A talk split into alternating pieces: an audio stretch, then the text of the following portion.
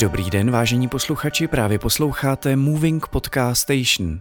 Moving Podcast Station je název původní podcastové série rozhovorů z nezávislého plzeňského kulturního prostoru Moving Station. Rozpohybovaná železniční stanice Plzeň Jižní předměstí je dnes centrem současného tance a divadla. Bohatý umělecký program doplňuje galerie, úspěšné dramacentrum a příjemná kavárna. Moving Podcast Station je program, ve kterém vás, naše diváky a příznivce, chceme pozvat k setkání s umělci, kteří u nás tvoří a představují svá díla. Pojďte se s námi potkat v Moving Station. Dobrý den, dámo a pane. Vítám vás tady u nás v Moving Station a pro posluchače, kteří nás poslouchají, připravujeme další díl našeho podcastu Moving Podcast Station a mými hosty, které jsem teď pozdravil, jsou umělci, kteří u nás hostují s představením Nepřestávej, a sice tanečnice, choreografka Tereza Lenerová a hudební producent Tomáš Dvořák aka Floex. Vítám vás tady u nás. Dobrý den, ahoj. Dobrý den, ahoj. Já jsem moc rád, že jste přišli a že jsme tady společně, protože zatím jsme dělali ty podcasty vždycky jako jeden na jedno, ale vaše společná inscenace vlastně provazuje výrazně dvě tvůrčí osobnosti, dva tvůrčí přístupy. A tak úplně první otázka, která zní, je, jak jste se dali dohromady?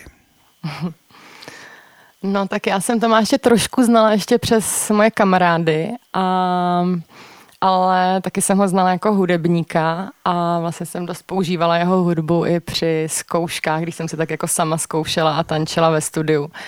A hrozně mě to inspirovalo a nabíjelo, a takže jsem tam cítila vlastně úplně přirozeně nějaký potenciál se poznat víc a zkusit vlastně i spolupracovat umělecky.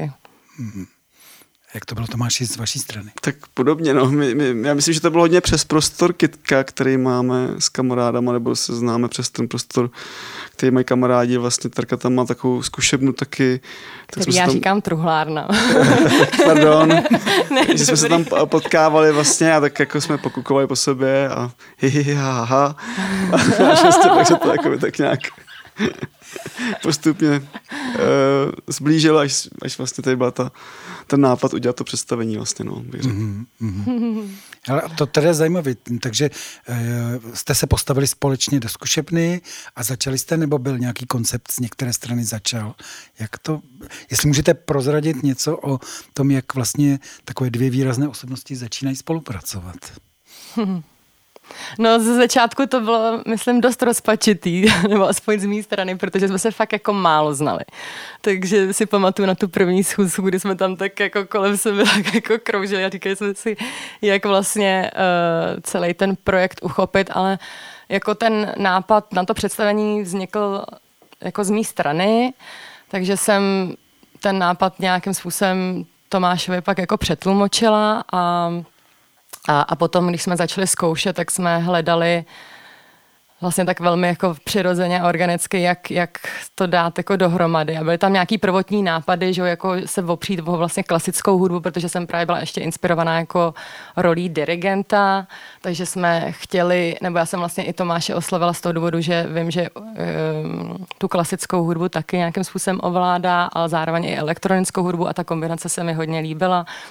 Takže jsme i trošku jako vycházeli z takového toho klasického modelu těch koncertů, od čehož jsme se pak postupně začali čím dál tím víc jako odprošťovat nebo odklánět od toho. Je pravda, že to byl docela dlouhý proces, než jsme došli tam, kde jsme s tím byli spokojení, a to samozřejmě bylo náročný místama, protože jsme zkoušeli různý věci, to jako zkusili jsme to, nefungovalo to, zase jsme to zkusili a tak. Vždyckrát říkám, nejvtipnější věc, co mi zadala Terka jako úkol, tak bylo, že si jen tak jakoby zatancovala, a jakože tancování a zároveň jakoby to měla být choreografie, dirigentství, a řekla mi, ať na to složím hudbu, jakože co tam jakoby diriguje, ať prostě si to domyslím. Prostě tak to bylo celá. A existuje taková hudba, která je složená podle dirigenta. Jo, Tomáš to úplně bravurně zvládl. Ale bylo to takový jalový vlastně, ve výsledku jsme právě našli trošku jinou polohu, která byla daleko funkčnější, že jsme začali tu klasickou hudbu spíš jako dekonstruovat, anebo nějak prostě jakoby rozkládat do nějaký jakoby, takový jakoby experimentálnější polohy a přestali jsme si hrát na to, že tam máme orchestr a tak dále. Jako, no, takže. A to znamená, že jste fakt byli na těch zkouškách spolu a vedle sebe a že jste prostě jako, fakt se viděli jako v té tvorbě, nebo jste vždycky měli kousky připravený někdo pro někoho? No jo, vlastně docela poměrně brzo jsme už se scházeli právě v Truhlárně, ve studiu Truhlárna. Ale nejvíc tomu dali si, myslím, naše rezidence, kde to je vždycky prostě takový nejplodnější čas, kdy opravdu jsme spolu byli od rána do večera vlastně téměř non-stop. A pak jsou i takové chvíle, kdy se ani už jako nemusíme moc bavit, ale prostě Tomáš začne a já taky jako vlastně začnu pracovat a teď se to jako spolu rodí, aniž bychom si už jako cokoliv i museli nějak jako říkat. Takže z začátku jsme se snažili hodně i ty věci jako vykomunikovat verbálně, a přijít na to, jak spolu jako dělat, a někdy to přesně bylo trošku těžší, ale pak prostě najednou, když už jsme našli tu flow, tak se ty věci děly tak nějak, každý jsme prostě do toho přistoupili nějak s tou svojí vášní a ty věci šly dohromady najednou. Jako opravdu tam byl docela hodně dlouhý jako... hodně dlouhá doba, kdy to jako by si nesedalo, ale potom, když jsme našli jako ten vesmír, kde to funguje, tak už to potom jako šlo daleko líp, no, takže museli jsme to prolomit prostě, no. Tady zaznělo, že jste byli na rezidencích. My také fungujeme jako rezidenční prostor a hodně vlastně hledáme cestu, jak přesvědčit třeba naše donátory, že můžeme fungovat jako rezidenční prostor. Co vlastně přináší, nebo kde jste byli na těch rezidencích a co vlastně přináší tady to takové zvláštní nomádství, pracovat na různých místech na svý věci, kdybyste měli třeba za sebe, za ty, kteří zažívají ty rezidence, vysvětlit, proč je to užitečný, k čemu je to dobrý? No, je to strašně důležitý čas a přínosný jako z toho důvodu, že se člověk má možnost odtrhnout od toho každodenního života, který ho vlastně nějakým způsobem vyrušuje od té tvorby. Že já třeba právě máme i prostor vlastně v Praze, kde bychom mohli zkoušet, ale je to opravdu rozdíl, když tam člověk přichází s nějakýma starostma prostě z druhého dne a nebo zase usíná a už v kontaktu prostě s tím každodenním životem a ta odstřiženost prostě od toho každodenního života vás nutí být s tím dílem co nejvíc v kontaktu a věnovat se tomu opravdu co nejvíc, jako jít spát s tím, mít furt vlastně ty myšlenky aktivní na tu věc, takže pro mě je to strašně drahocenný čas, nesmírně důležitý. A taky si myslím, že i to prostředí vlastně jako těch rezidencí je taky hodně důležitý. Hrozně mě baví, že ty místa jsou něčím specifický, i to město vlastně na vás nějakým způsobem dejchá a určitě vás ovlivňuje. A takže taky vás to jako z té vaší škatulky vám to pomůže, jo, taky mít jiný rozhled a mít možnost prostě vlastně se napojit ještě na jiné věci, než normálně jste zvyklí. No, já musím říct, že tohle je pro mě super zajímavá otázka, že jsem, musím říct vtipně, že mě se na tu rezidenci do těch Malovic hrozně nechtělo tenkrát, jako kde jsme to vlastně měli. Ta zásadní byla v Malovicích. Spali jste v Maringotkách v Malovicích. No, ale vlastně to jsme ani nespali, ale jako to bylo nějak před Vánocem a hrozná hektika prostě. Teďka to, co tam budeme dělat, jako já si potřebuji být v tom svém studiu, že jo, kde to mám všecko vytuněný, mám tam prostě všechny své zařízení, co budu dělat v nějakých Malovicích. Ale vlastně bylo to úplně nejzásadnější, protože za prvý jako já jsem se tam nastavil nějaký limity, musel jsem se tam jako odvíst věci, který prostě jsem věděl, že to budou tykat ty moje nástroje a s těma budu pracovat, takže to byl jeden takový důležitý pozitivní element, protože se to nějak začalo jakoby už jako zafixovávat do nějakého prostě rámce.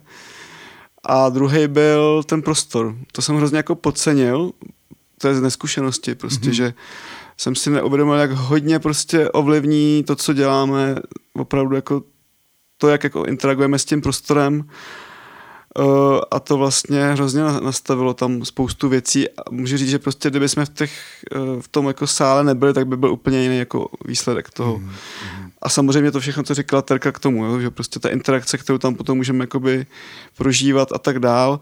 Samozřejmě člověk tam musí jakoby přijít už nějak připravený s nějakým, jako když to řeknu, jako jazykem, aby tam prostě jakože... A to je vlastně taky dobrý, že donutí jako už právě si ujasnit nějaký věci, s čím tam člověk jako přijede. Hmm. No mě to zajímá, když jste zrovna mluvíte o Malovicích, já je mám teda taky moc rád. Před 14 dny jsem taky trávil noci v té Maringotce, tak to je takový jako hodně vytržený z toho pražského prostředí, ne? Nebo jak to je? Jo, a my jsme teda bohužel v Maringotkách nespali, nebo já už jsem teda trošku taková princezna, takže možná jsem to uvítala. Já taky jsem to uvítala. Ale ten venkov tam člověk cítí jako stejnak velmi intenzivně a je součástí prostě nějak jako taky té přírody, no.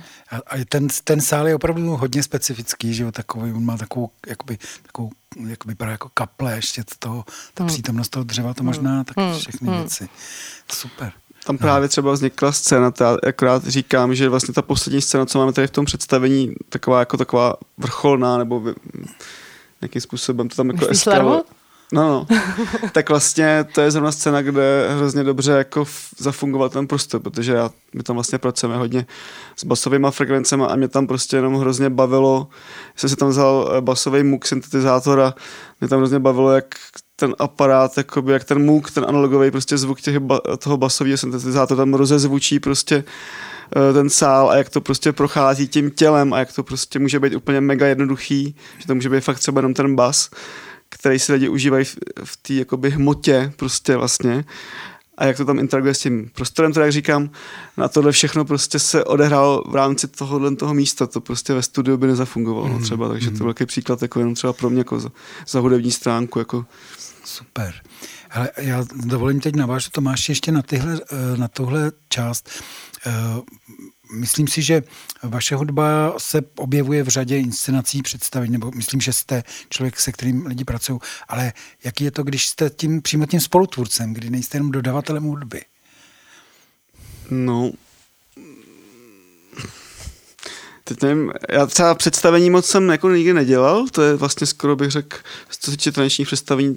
Jo, měl jsem vlastně ještě jednou s Kristinou Maldonado kdysi, ale jinak se spíš jako zaobírám jako vlastně autorskou tvorbu a pak dělám jako hudbu hodně jako třeba do filmu a hlavně počítačových her, že dělám s tou Amanitou a tak.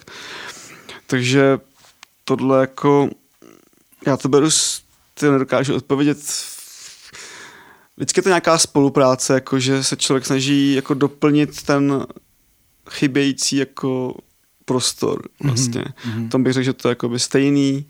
Je to nějaký způsob komunikace, ale nejvíc si myslím, že to nakonec stejně záleží, že to, co je rozhodující, je spíš ta osobnost toho člověka, že to je pokaždý vlastně asi trochu jiný příběh, ale to nejvíc ovlivní vlastně tu kvalitu té spolupráce, jak to bude vypadat. Děkuju.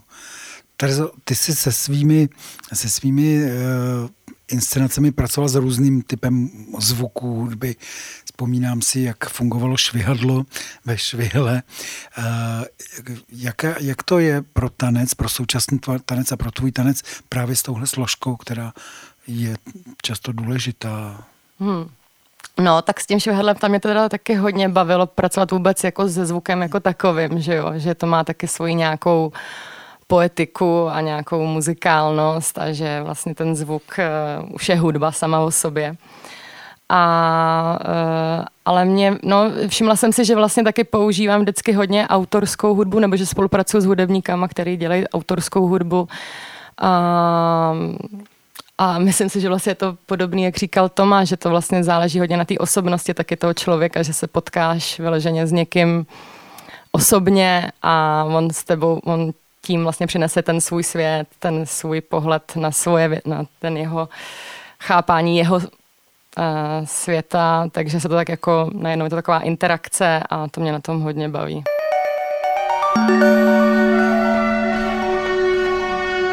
Posloucháte Moving Podcast Station, původní podcastovou sérii rozhovorů o nezávislé kultuře nejen z Plzně.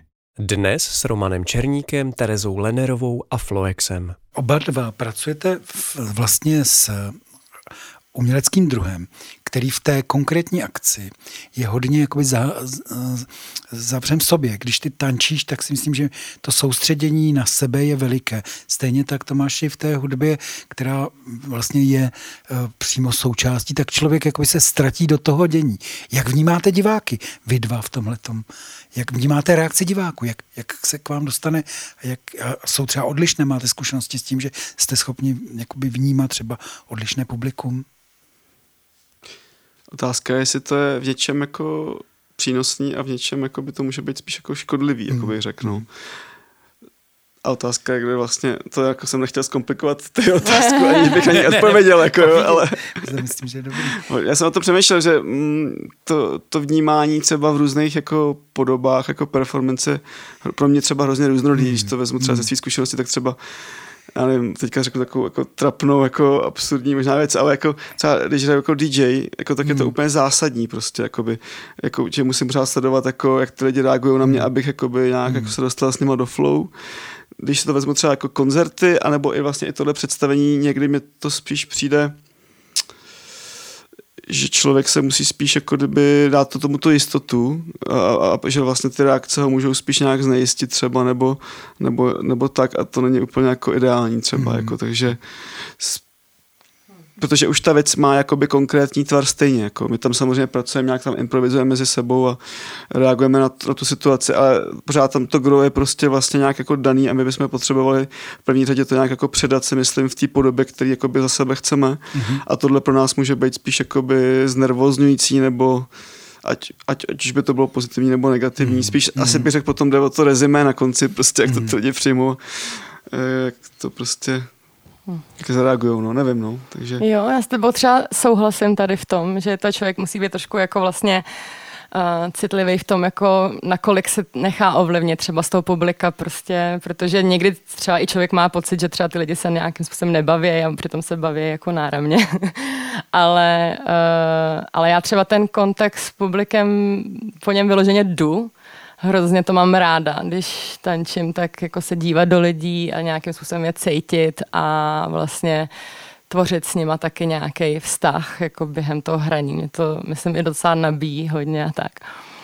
A ještě co se týče taky toho vztahu s Tomem, tak musím říct, že mě vždycky jako překvapí, když třeba začínáme se připravovat na představení nebo i na tu zkoušku a Tomáš prostě začne hrát tu hudbu. Tak jako najednou, jak já cítím, jak jako je to fakt půlka mě, jo? Že prostě se třeba cítím trošku nejistě předtím, přesně říkám si, tyjo, mám to všechno, mám to jako v sobě, nebo jako jsem připravená dostatečně a tak a najednou prostě Tomáš začne hrát hudbu a já úplně vím, že to tam všechno je, jako, že najednou je to konečně kompletní. Takže si myslím, že ano, jsme taky i během toho představení hodně soustředěný na sebe, ale zároveň určitě velmi podvědomně i se hodně vlastně podporujeme navzájem a cítíme tu sílu, která z toho druhého jde. Což je krásný. Děkuju za tu odpověď. Já bych se s dovolením, protože jsme mluvili o tom, co vlastně zažíváme, nebo my tady zažijeme jako diváci, zažíváme teď spolu tu chvíli před vlastním představením, ale protože věřím, že ten podcast je s nějakou dlouhodobou trvalostí. Možná bude zajímat naše posluchače, až si to pustí třeba někdy za 10-15 let. Jaké je to dostat se do té pozice sebevědomého, sebevědomé umělecké osobnosti? Oba jste vlastně lidé, kteří ručí sami sebou za tu tvorbu, jo? Že nejste součást nějakých rozsáhlých týmů, rozsáhlých souborů, jste prostě, vystupujete vlastně svými jmény za to. Kdy jste v sobě začali třeba nacházet to, že takhle potřebujete fungovat, takhle potřebujete být sami za sebe? Tak to sebevědomí si myslím, že je hrozně jako zajímavý téma. Já si myslím, že jsem byla mnohem sebevědomější jako dítě, než co jsem teď. Ale zároveň jako s tím věkem člověk samozřejmě nějakým způsobem dozrává a je to taky hrozně příjemný jako cítit, že vlastně v něčem už jako trošku vím, jak ty věci třeba dělat. A hrozně se to užívám, ale Jenom jsem taky chtěla jako říct, že prostě ta společnost nebo to okolí, který vás obklopuje, k tomu sebevědomí hrozně důležitý. A že vlastně mít ten feedback toho taky, že a to ocenění a uznání je hrozně důležitý, protože my prostě pochybujeme jako umělci furt a neustále. Je to vlastně naše trošku povinnost, si myslím i, aby jsme se dobrali opravdu k něčemu podstatnému. A třeba já prostě, když jsem žila v Kanadě, tak tam opravdu to a ten přístup té veřejnosti k vaší osobě tak jako trošku jako jiný než třeba tady v Čechách, že jsme trošku, myslím, víc kritičtí k sobě, než třeba navzájem víc jako podporovat. Tak jenom, že to taky jako vnímám a že to hrozně hraje roli a myslím si, že je to jako pěkný se taky umět vlastně jako podpořit navzájem. No, pro mě tohle je hrozně spletitá otázka. Mě najelo 10 asi věcí do sebe, co začali mezi sebou mydlit. Takže z toho možná něco vytvořím teďka v té odpovědi, ale tak jako co se týče, já to mám zase samozřejmě trošku jinak, protože pocházím z toho hudebního prostředí. Tam jsem si vybral cestu jako solového projektu, kde se mi líbila hrozně ta svoboda, že si vlastně můžu ten celý hudební jakoby vesmír utvářet sám, což je vlastně osvobozující. Myslím, že i když jsem se bavil třeba s kamarádama, spousta lidí mám to může jako i závidět, protože spousta jiných uměleckých disciplín je navázaná na tohle, ale já nevím, nejhorší to mají asi snad režiséři, který prostě mají tu vizi, ale pak se musí prokousat rozpočet, tam mám jako spoluprací s 10 lidí a je to prostě hrozně moc takový jakoby technický produkční práce a to umění, ta svoboda se z toho může ztrácet, takže v tomhle to mám jakoby super, ale jako jinak jako já tady spíš řeším tu otázku jakoby toho té rovnováhy mezi schopností jako sebereflexe, být jako k sobě kritický na jedné straně a pak vlastně jako dokázat jako se spontánně jako tou tvorbou bavit, být uvolněnej, nezaškrtit v sobě jakoby to dítě prostě. Tady jsou ty dva póly prostě, které jdou proti sobě a někde uprostřed jako ta správná cesta. Je to právě hodně o sebedůvěře, bych řekl. Jakože třeba řeknu, člověk může dělat věci, kde třeba víc hraje jakoby na řemeslo nebo na takové jako věci, které se dají jako objektivně posoudit a může mít jakoby pocit větší jistoty, že to prostě ta cesta, že to bude oceněný třeba ta jeho tvorba, ale pak zase třeba se může ztrácet jako ta samotná jeho jako duše, jo? Nebo prostě že se jako může sám ten člověk projevit v nějaké jako síle, prostě, která prozáří a na tyhle ty věci jdou jako stranou. Takže tady je spousta takových jako témat toho hledání jako té rovnováhy, aby člověk nezaškrtil prostě to v sobě jakoby tu hravost a tu uvolněnost, ale zároveň, aby byl schopen jako nedělat úplný blbosti a nepřišlo mu, že všechno, co udělá, je úplně úžasný prostě, jako, protože nemá vůbec v sobě nastaveného toho soudce. No. Někde uprostřed jako ta správná cesta asi. Posloucháte Moving Podcast Station, původní podcastovou sérii rozhovorů o nezávislé kultuře nejen z Plzně. Dnes s Romanem Černíkem, Terezou Lenerovou a Tomášem Dvořákem. Kdy jste v sobě začali objevovat to, že budete umělci, že budete za uměním? Dokážete najít třeba v nějakém okamžiku dětství, dospívání, mládí, ten moment, že jste se rozhodli, půjdu takhle svou vlastní cestou, dokonce i v tom zaměstnám sám sebe, jo. To mě zajímá. No tak já jsem teda v té Kanadě, kde jsme žili asi 4 roky, tak jsem tam tančila v takovém juniorském souboru, kde nás učili vyloženě profesionální tanečníci, takže já jsem tam viděla ty vzory toho, že to je možný, že jak to vlastně jako vypadá, že to jsou úžasný lidi, a kteří mají práci a tak dále. Takže už tam si myslím, že se zrodila pro mě ta první jako myšlenka. Ale pak si vzpomínám taky na moment, kdy jsem se rozhodovala, kam půjdu na střední školu. A to bylo pro mě hrozně těžký, protože to vlastně by bylo nějakých 14 let, že jo. A teď člověk cítí takový ten velký tlak jako toho rozhodnutí, pro co by se měl jako rozhodnout. A tam jsem teda, si vzpomínám, že jsem našim řekla, jako, že teda jsem se rozhodla, že budu žít normální život a že půjdu na gympl. Protože ten tlak vlastně ve mně byl nějak jako strašně jako silný, jako že bych se teda vydala tou jinou cestou než ty ostatní děti a tak. A naštěstí prostě naše byly trošku takový, jako vlastně, že mě podpořili a jako v tom směru, že se mě ještě jednou zeptali, jestli bych přece jenom nechtěla jít na tu konzervatoř, že si myslí, že k tomu mám jako trošku větší jako vlohy. a mi se jako najednou strašně ulevilo, jako že fakt jako můžu a že ta možnost tam je. Takže jako je to taky vlastně jako paradoxní, jak někde ten život vás jako donutí být najednou v nějaký moment toho rozhodování a že bych se třeba, kdyby to bylo jenom na mě, a tak jsem se možná rozhodla jako jinak. A někdy člověk prostě potřebuje trošku pomoc třeba. Děkuji, Terezo. Tak to jsi mě úplně teďka šokovala, to jsem nevěděla, to je úplně neuvěřitelný příběh teda. Skvělý listče.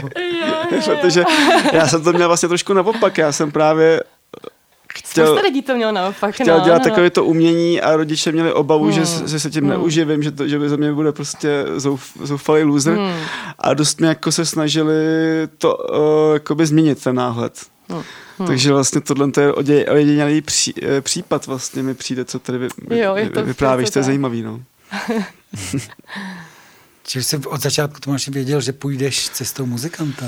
Mně to teď mi napadá trošku možná až moc intimní možná, nebo já to nebudu moc jako rozebírat, ale vlastně mi napadá, že o tom je trošku i to naše představení, protože si myslím, že já jsem to měl i spojený možná s nějakou nenaplněností jako v dospívání a že ta vlastně ta cesta toho umění byla pro mě nějaká satisfakce, nějaká sublimace vlastně, nějaký uspokojení, který mi to dávalo, který jsem třeba v tom teenagerském věku neměl. A vlastně o tom to máme hodně vlastně, je to bych řekl, to naše představení, že vlastně to umění může nějakým způsobem sublimovat, nahradit nějaký jakoby třeba nějaký hrubší, prostě fyzičtější prostě věci, které jsou součástí člověka. Takže si myslím, že mě to nějakým způsobem taky tohle tam hrálo, ale jako tíhnul jsem k tomu od malička. Já jsem byl prostě ten týpek, co v 6 letech přemlouval rodiče, aby ho dali na nástroj. Nebylo to takový, že by mě nutili a měl jsem tu hudbu prostě od malička jako důležitou věc. No. Super. Hele, a role svobodného umělce, který stojí sám za sebe, byla teď hodně otřesena tím covidem. Jak jste to měli vy? Rok a půl světa, který byl jinak. Nebo možná, že ještě furt je trochu jako jinak, ale že my, když jsme najednou zavřeli a seděli jsme před těma dveřma a koukali jsme do prázdného hlediště, tak jsme prostě ten moment byl zvláštní. Jak jste to měli vy? Tak já začnu, protože já to mám taky atypický, tak to, že vlastně já to neměla nějak jako existenčně rozdíl od řady mých kolegů jako kritický, protože vlastně já jsem se standardně vždycky živil jako spíš ve studiu, studiovou prací a vlastně jsem měl v řadě x projektů, včetně jako celovečerního filmu, nějakého dokončování jednoho multimediálního projektu a vlastně jsem byl rád jako pracovně za ten čas, který jsem mohl jako strávit v tom studiu. Pamatuju si, že zrovna v ten moment, kdy začínal covid, tak jsem byl úplně na pokraji zhroucení, že se na mě navalilo asi 4 věci najednou a už jsem fakt jako nemohl. Jsem říkal, to přišlo z hůry prostě jako, abych si odpočinul jako. Ale samozřejmě pak to bylo velice těžký období pro mě jako náročný prostě, takže to vůbec nechci jako nějak jako to vychvalovat, ale jsem v tomhle trošku atyp teda. Ale řada mých kolegů tím hodně trpělo, opravdu to bylo na hraně jako únosnosti. A i teďka třeba z hlediska koncertu, to myslím, že všichni teďka zažíváme, že to je pořád náročný. Teďka jsme zrovna zrušili koncert, který měl být zítra vlastně v Arše, kde jsem měl taky hrát já, ale byli tam i jiní, jakoby, že ta návštěvnost je pořád ještě taková jako, není to, co to bývalo, no. Takže jako... No já jsem to měla podobně, že jsem vlastně toho, taky jsem se cítila hrozně přepracovaná, takže jsem to vnímala jako nejdřív jako takovou pozitivní vlastně věc, že jsem si mohla konečně odpočinout. Ale vlastně jako spíš to vnímám, na mě to nějak dolehá až teď, jako začínám u sebe pozorovat celý ten koronavirový stav a no, myslím si, že prostě ten fyzický kontakt, že jako lidi vlastně trošku jako spohodlnili, i já jsem vlastně trošku spohodlnila a že jako je důležitý jako si to vlastně zase vyzkoušet v té plné síle toho, jako jít do toho divadla a vidět ty věci živě a jít na tu hudbu, protože člověk si tak jako nejenom zvykne, že to vlastně může teda sledovat z domova a přes virtuální možnosti a tak, ale vlastně pak, když jako zase jdu do toho divadla nebo na ten koncert, tak si uvědomím, jaká je to síla a jak je to jako vlastně skvělý. A zase člověk jako naběhne do toho, že ví, že to je prostě důležitý, no. Já teda musím za sebe říct, že já jsem prošel ten šok, o kterém jsem mluvil, ale pak jsem to vlastně taky ocenil. Já jsem byl taky tak, že těch věcí bylo fakt hodně a jsem si je nepřipouštěl, ale pak jsem byl rád, že jsem si mohl vlastně trochu přerovnat věci. Vlastně běží naše skoro půl hodina. Já každému hostu, kteří tady s námi mluví, tak se ptám, jaké to je, když máte v kalendáři napsáno, že jedete do Plzně a že jedete do Moving Station. Co se vám s tím spojí? Jak to máte? Jak to tady u nás znáte? Tak Terezu, Tomáši, jo, to já to tady znám. Moc dobře. No, tak já jako Moving Station znám, že ještě jako jak to bylo za starých časů, správných pankáčských. A kdy jsme tady vystupovali prostě na dlažebních kostkách a bylo to prostě skvělý, mělo to svoje kouzlo. Ale jsem hrozně ráda taky, jako, jak se to posunulo, jako, jak teďko divadlo funguje teď a je to skvělý zázemí pro umělce. Hrozně ráda se sem vracím. Hráli jsme tady vlastně nedávno před premiéru Display. Měli jsme tady taky rezidenci, což bylo hrozně plodný a teďko jsem moc ráda, jsme tady Nepřestávej. A je to prostě hrozně kouzelný místo, je kvůli tomu, jak je to tady vlastně na nádraží, člověk jako slyší to hlášení, jak přijíždějí vlaky a můžete přijet i vlakem přímo do divadla, takže jako výjimečný místo. Tomáš, jak to je s tebou? Já k tomu asi nemám zase tolik co dodat. Já jsem tady poprvé a moc se mi tady líbí, ten prostor mi je takový jako blízký těma proporcema a tím nastavením, takže se moc těším, že se to užijeme. Do Plzně zase tak často nejezdím, se přiznám, občas něco se tady objevilo, ale nemám tady zase takový kontakt s tou scénou, takže bych asi jenom tak mlžil. Já jsem moc rád, že jste přišli, že jsme si tak domlžili dokonce. Moc děkuju za vaše zajímavé odpovědi a za uvažování o tom, jaká je vlastně role umění v tom dnešním světě. Těším se na představení, těším se, že se budeme potkávat a ať se vám daří. Děkujeme vám taky. Taky.